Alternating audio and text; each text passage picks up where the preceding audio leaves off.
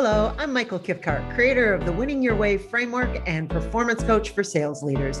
Welcome to the Champions of Risk podcast, where we examine the many aspects of risk so we can all face uncertainty with more courage and confidence and a little bit of humor together.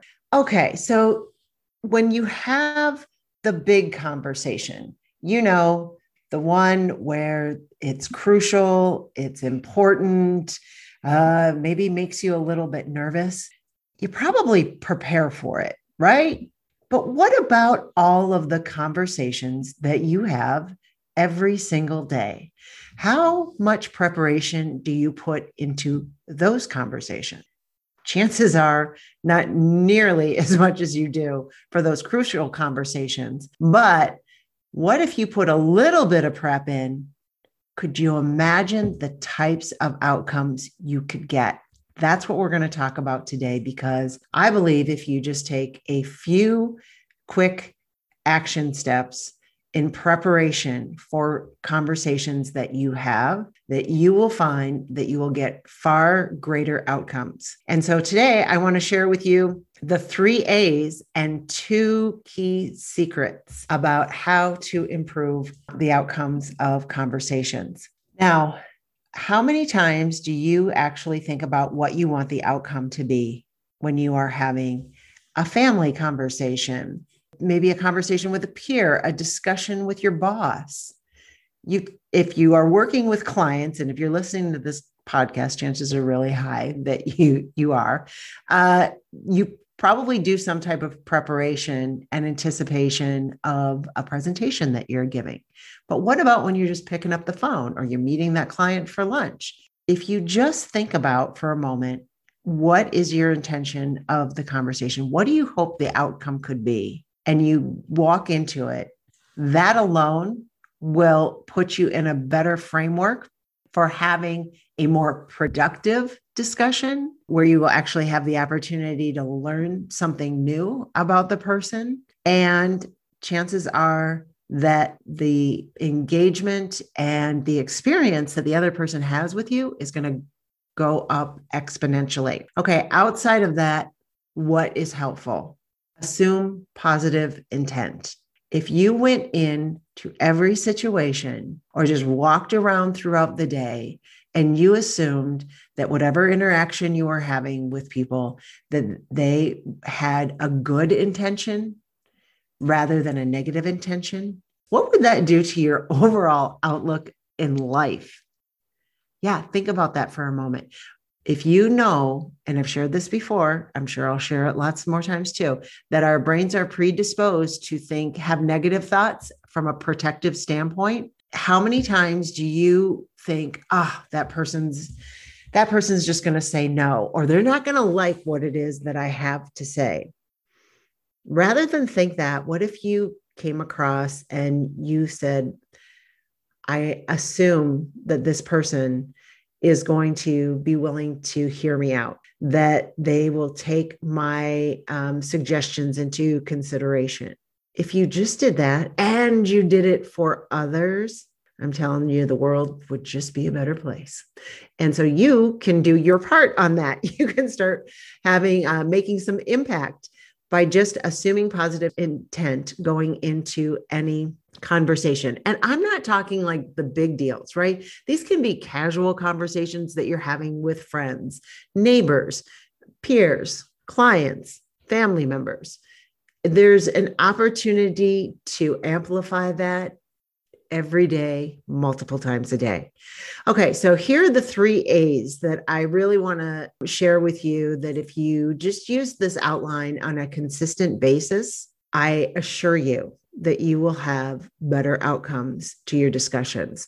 So the first one is acknowledge. And acknowledge is so important because it really helps us have a better connection with people. Acknowledge is really foundational.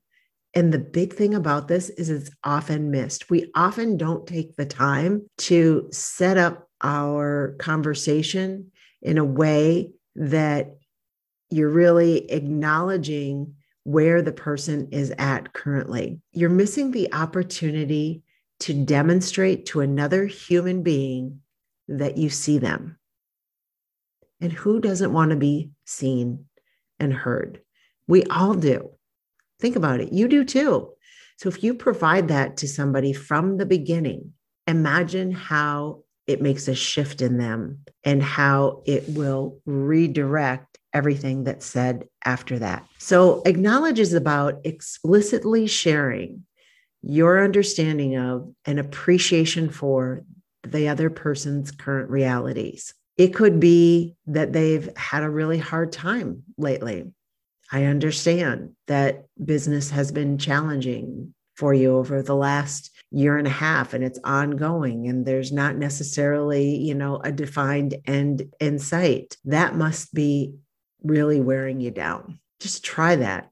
I bet you will see people's shoulders drop. Maybe a big heavy sigh comes out. You could acknowledge their their struggles that they've had like yeah you've been working so hard maybe this is somebody on your team right i see you I see you working really, really hard, and I really appreciate all the effort that you're you've been making, and you are making great progress. And I also see that there's some overwhelm around you, that all of this work and all of the moving pieces can be a little overwhelming. Or maybe you're going to acknowledge somebody's successes. I see that you have increasingly been making changes and having different outcomes, or you're exceeding your sales budgets, or you've been bringing on brand new clients that we've never, ever had before, how often are you truly acknowledging the effort that goes behind those successes? So just take into consideration that before you make a request of someone,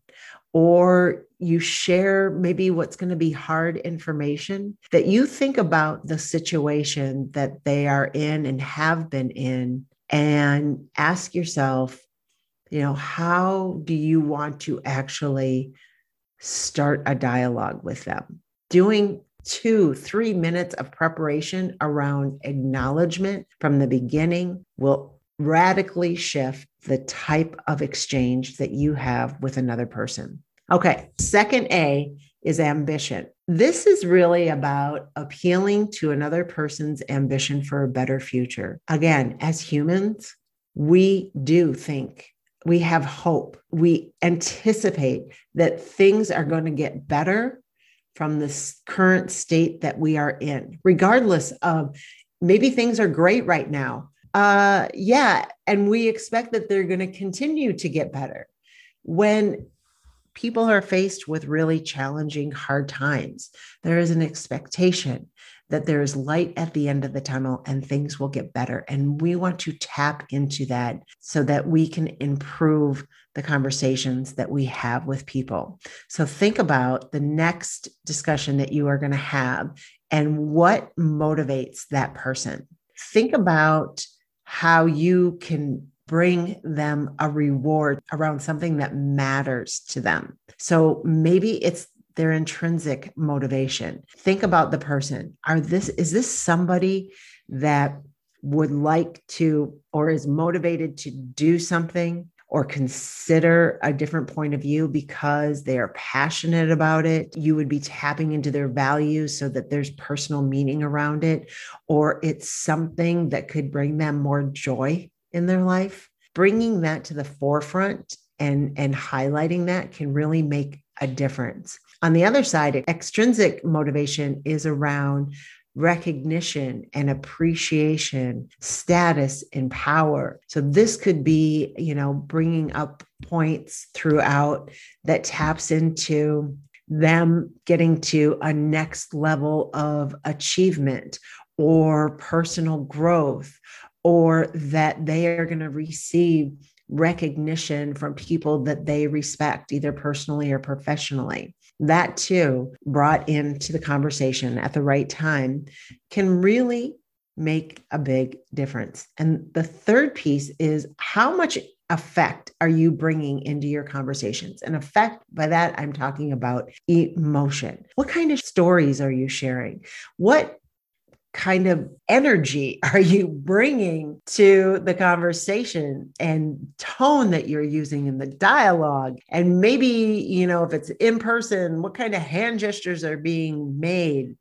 You want to get people feeling something about the exchange that the two of you are having or maybe it's multiple people but still if that can be a great opportunity like how are you showing up in a way that is going to appeal positively to people's emotions?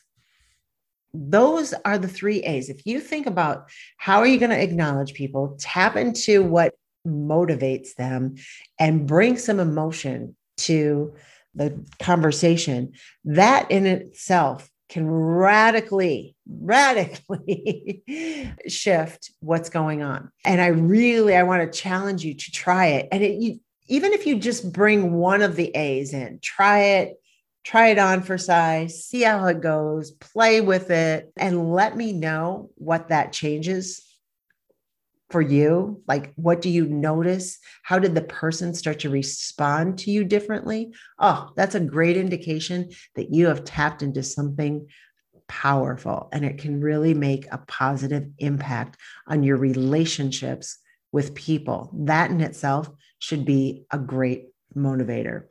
So, here's my challenge to you think of an area in your life where you need to have a productive conversation in the next week or so and just map out the things that you would want to say to that person to acknowledge them.